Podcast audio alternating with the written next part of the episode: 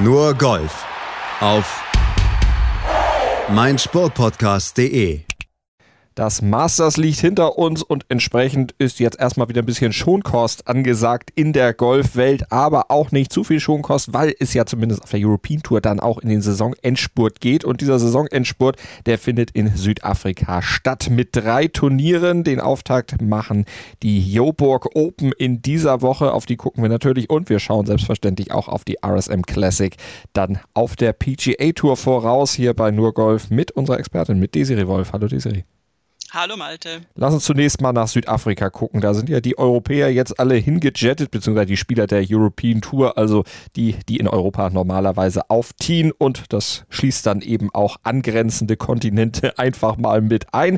Die Joburg Open finden statt und die sind zurückgekehrt an den Ort, wo Shubanka Sharma in der Saison 2018, also genauer gesagt im Dezember 2017 schon mal gewonnen hatte in den Run Park Golf Club in Johannesburg, beziehungsweise in Joburg eben. Und ja, es sind nicht alle großen Namen mitgekommen. Nein, das sicher nicht. Äh, also wir hatten ja zum einen das Masters jetzt äh, gerade in der vergangenen Woche und äh, Besödenhaut ist der einzige, der tatsächlich jetzt vom Masters zu diesem südafrikanischen Turnier geflogen ist. Ist da auch prompt natürlich gleich einer der Mitfavoriten. Ähm, ansonsten ist das natürlich erstmal eine ziemliche Reisestrapaze. Und ähm, wir haben auch von den europäischen Spielern nicht, nicht alle am Start oder ganz sicher nicht alle am Start. Das ist eine große, große Menge an südafrikanischen Spielern im Feld, äh, was in der Natur der Sache liegt. Die haben seit neun Monaten äh, da kein äh, Turnier mehr gehabt, der European Tour jetzt auf dem afrikanischen Kontinent, also respektive in Südafrika. Und insofern ist das Feld jetzt noch so ein bisschen äh, Südafrika-lastig. Aber wir bewegen uns so schön langsam auf das Ende des Race to Dubai und damit äh, auf Dubai zu.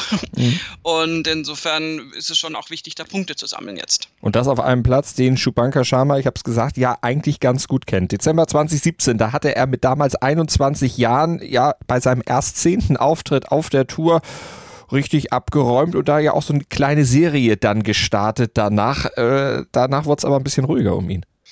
Ja, war auch so der Klassiker, er hat es dann auch auf der PGA Tour probiert und ähm, das ist dann oft so ein, so ein Einschnitt, äh, wo man dann merkt, so, oh, das ist jetzt nochmal irgendwie ein ganz anderes Niveau als äh, jetzt hier auf der European Tour.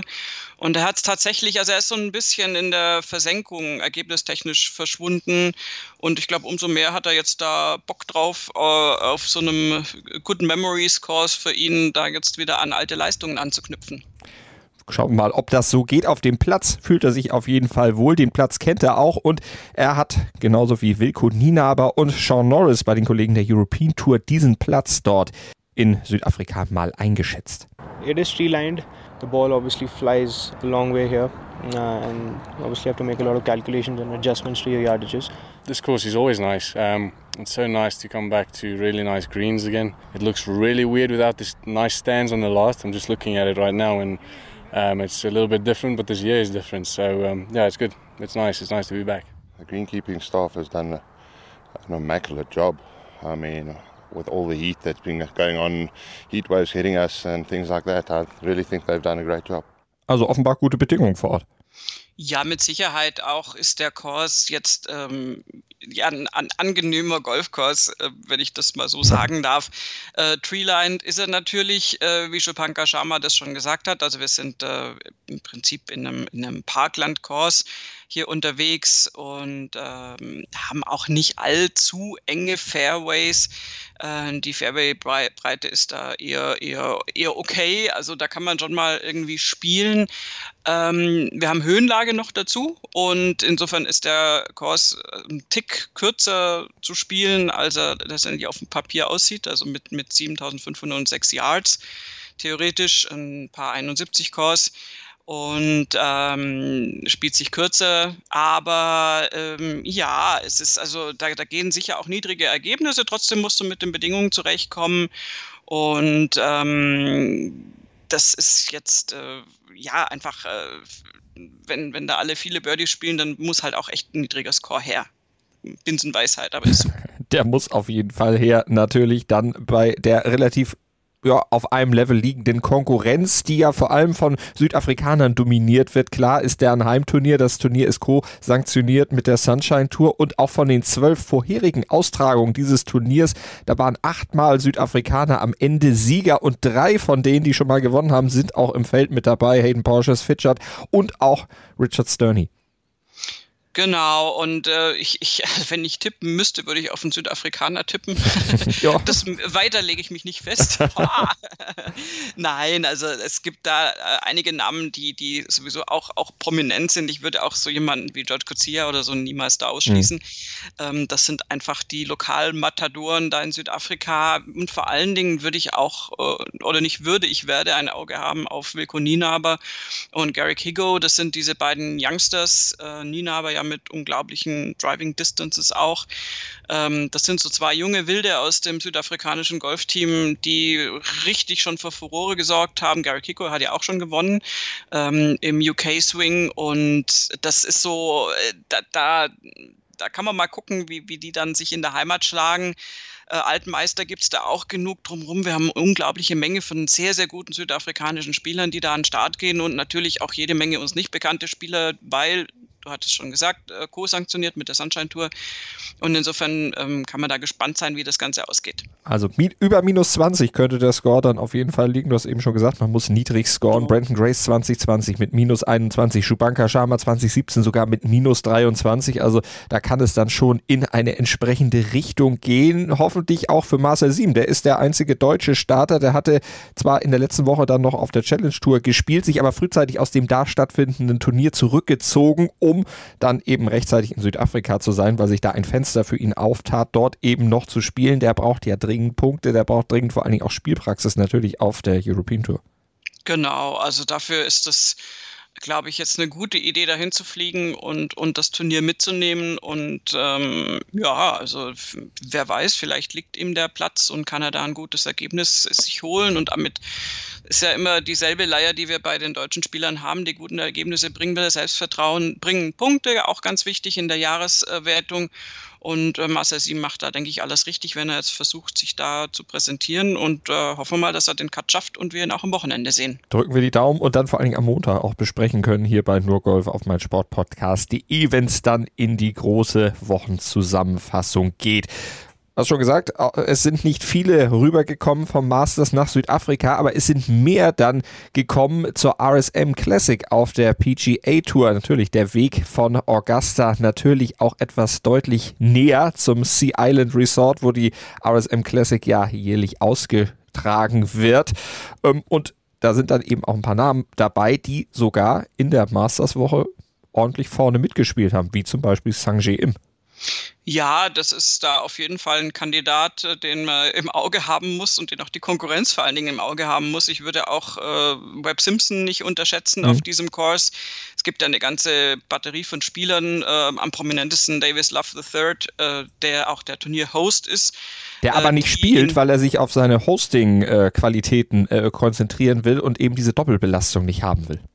Ja, und er ist jetzt auch, auch nicht mehr 20 ja, Jahre alt, vorsichtig formuliert. ja gut, aber also, das hält dann halt lange auch nicht davon abzuspielen, weißt du ja. Ja, ja, ja, ja, das schon, aber ich würde mal sagen, da kann er sich jetzt auch nicht zwingend mit Bernhard Langer Nein. vergleichen. Nein. Nein. wie auch immer, also Davis Love III ist, ist äh, Turnierhost und, und kümmert sich darum, aber es gibt relativ viele Spieler, mhm. die eben da auch wohnen. Das ist auch so eine, so eine äh, Profi, äh, wie soll ich sagen, Heimat, wie auch natürlich in Florida, Jupiter und so weiter.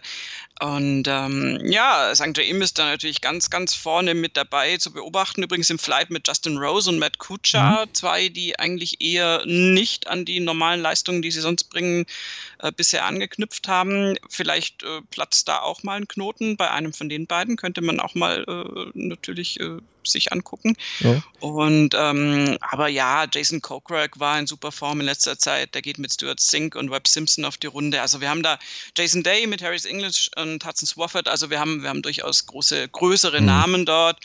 Äh, im Feld und das ist ähm, ja ich glaube, ein, ein, schönes Turnier jetzt so ein bisschen zum Cooldown äh, nach dem Masters, wenn man das so empfinden möchte. Für Matt Butcher ja auch sowas wie ein Heimspiel. Der ist ja Longtime Resident in Sea Island. Und zu äh, Davis Love können wir auch noch sagen, also er spielt nicht, weil er sich wirklich nur konzentrieren will auf die Hosting-Aufgaben, sondern weil er auch eine Nackenverletzung hatte, die ihn immer noch ein bisschen behindert und äh, deshalb so ein Einsatz auf dem Level, den er sich vorstellt, äh, dann erstmal vielleicht auch nicht wirklich möglich macht.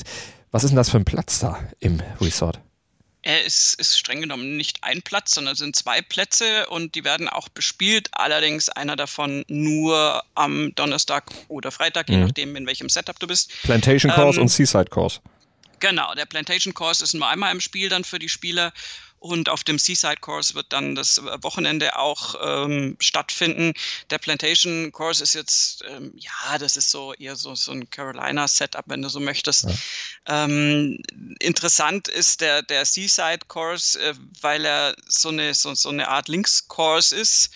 Ähm, wobei hier na gut, das ist bei anderen Linkscourses auch so, aber eine fundamentale Einflussnahme natürlich vom Wetter kommt. Mhm. Ähm, also das ist wirklich ein, so ein Linkstyle äh, äh, Course, also ein amerikanischer nachgemachter, wo Sanddünen natürlich da irgendwie aufgebuddelt wurden und nicht vorher schon da waren und, und, und insofern ist das so ein bisschen künstlich äh, erschaffen. Aber ein sehr, sehr interessanter äh, Course und du musst eben dann auch mit den Grüns noch zurechtkommen. Die haben dieses Tiff Eagle Bermuda Grass. Das ist so ein bisschen, ähm, wie soll ich sagen, körniger vielleicht, kann man mhm. das vielleicht nennen, auch im, im, im Untergrund. Und das, das muss man mögen. Also es ist eigentlich die, die, äh, die Herausforderung ist eigentlich da, die Grüns wirklich gut anzuspielen, dass man nicht allzu viele Schwierigkeiten hat und nicht allzu viel Strecke beim Patten, wenn man mit dem, mit dem Gras vielleicht nicht ganz so perfekt zurechtkommt. Also mal gucken. Auf jeden Fall etwas breitere Fairways, 42 Yards, die Breite. Das geht. Ja, ja, also das, das ist nicht das Problem, sagen wir es mal so. Da kann man sich auf jeden Fall dann auch durchaus auf dem Fairway mal wiederfinden und muss nicht rechts und links groß suchen. Die Scores in den letzten Jahren, ja, das pendelte so zwischen minus 15 und minus 22. Also da war durchaus äh, auch natürlich je nach Wetter dann auch ein bisschen Streuung dabei. Ja, das ist tatsächlich die Frage, regnet es, regnet es nicht, ähm, wie, wie, soft ist der Kurs und vor allem, wie viel Wind ist. Also das ist, das ist jetzt so ein bisschen die, die Herausforderung. Es soll relativ schönes Wetter sein. Ähm, also die werden irgendwie so bei 20 bis 24 Grad Celsius da spielen. Ähm, und anscheinend soll es nicht regnen in der Turnierwoche und ähm, hat aber in der vergangenen Woche richtig ordentlich äh, Regen abgekriegt. Mhm. Und ähm, ja, aber die haben natürlich da auch die entsprechenden Entwässerungssysteme und ähm, das, das, also das passt alles. Es geht um den Wind und ähm, ja, also da soll auch nicht allzu viel sein und gerade am Sonntag soll der auch nicht allzu dolle sein. Das heißt, Corns, Corns, Corn, da muss ein Birdie nach dem anderen her. Vielleicht auch für Tyler Duncan, das ist der Titelverteidiger, minus 19 im letzten Jahr sein Score. Der hatte sich da in einem Playoff durchgesetzt gegen Webb Simpson. Du hattest ihn schon angesprochen. Wenn du jetzt nochmal ganz äh, äh, ja, einen Tipp abgeben würdest, wen würdest du denn da jetzt sehen in dem Nachmasters-Turnier bei einem Turnier, wo es ja auch einen Sakko gibt? Allerdings nicht ein ganz so hübsches Grünes, sondern so ein, das ist dieses Taten-Look, ne? Ach, diese, ja, ach Gott, das, ja, das kommt ja immer wieder, meine Güte.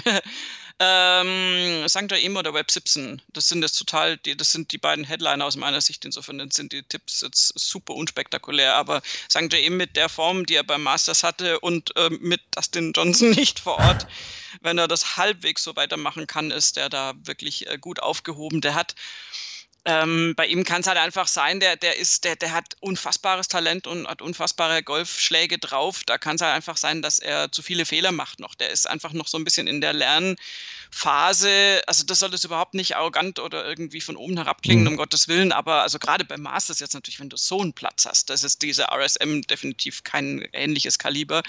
Aber im Masters äh, merkst du halt noch, dass, dass da jemand, auch wie DJ, der den Platz schon x-mal gespielt hat, ihm da noch, noch voraus ist. Und vielleicht vielleicht auch noch mehr Beständigkeit hat. Aber Sang Jae Im ist auf jeden Fall in diesem Feld ein absoluter Headliner. Und Webb Simpson ähm, hat es beim Masterstar sich nicht so ganz vorne irgendwie aufgehalten, ist aber einer, der für, für so einen Kurs auch das perfekte Setup hat. Also einen, einen der beiden würde ich jetzt nennen und es tut mir leid, weil das heißt automatisch, weil meine Tipps sind immer furchterregend schlecht, dass die es äh, eben nicht gewinnen werden. Schauen wir mal, wer es anstattdessen wird. Werdet ihr dann hören am Montag hier bei uns bei Nur Golf auf meinsportpodcast.de oder mit dem Podcatcher eurer Wahl. Da seid ihr dann bestens über das Golfwochenende, über die Golfwoche informiert, kriegt alles von uns mundgerecht oder ohrengerecht, müssen wir ja sagen, aufbereitet, damit ihr bestens Bescheid wisst über die Woche im Golfsport, im Saisonendsport auf der European Tour beziehungsweise im Jahresendsport auf der PGA Tour. Da läuft ja die neue Saison schon. Die Zeitrechnung im US-Golf ist ja ein bisschen anders. Bei uns ist sie so, dass wir jetzt Mitte November haben und uns schon so langsam auch dann mal auf eine kleine Weihnachtspause freuen. Aber bis dahin ist noch ein bisschen Golf zu spielen und ihr kriegt das alles bei uns dann, wie gesagt, aufbereitet auf die Ohren oder die Podcatcher eurer Wahl. Danke fürs Zuhören. Danke dir, Desiree. Gerne. Nur Golf auf meinsportpodcast.de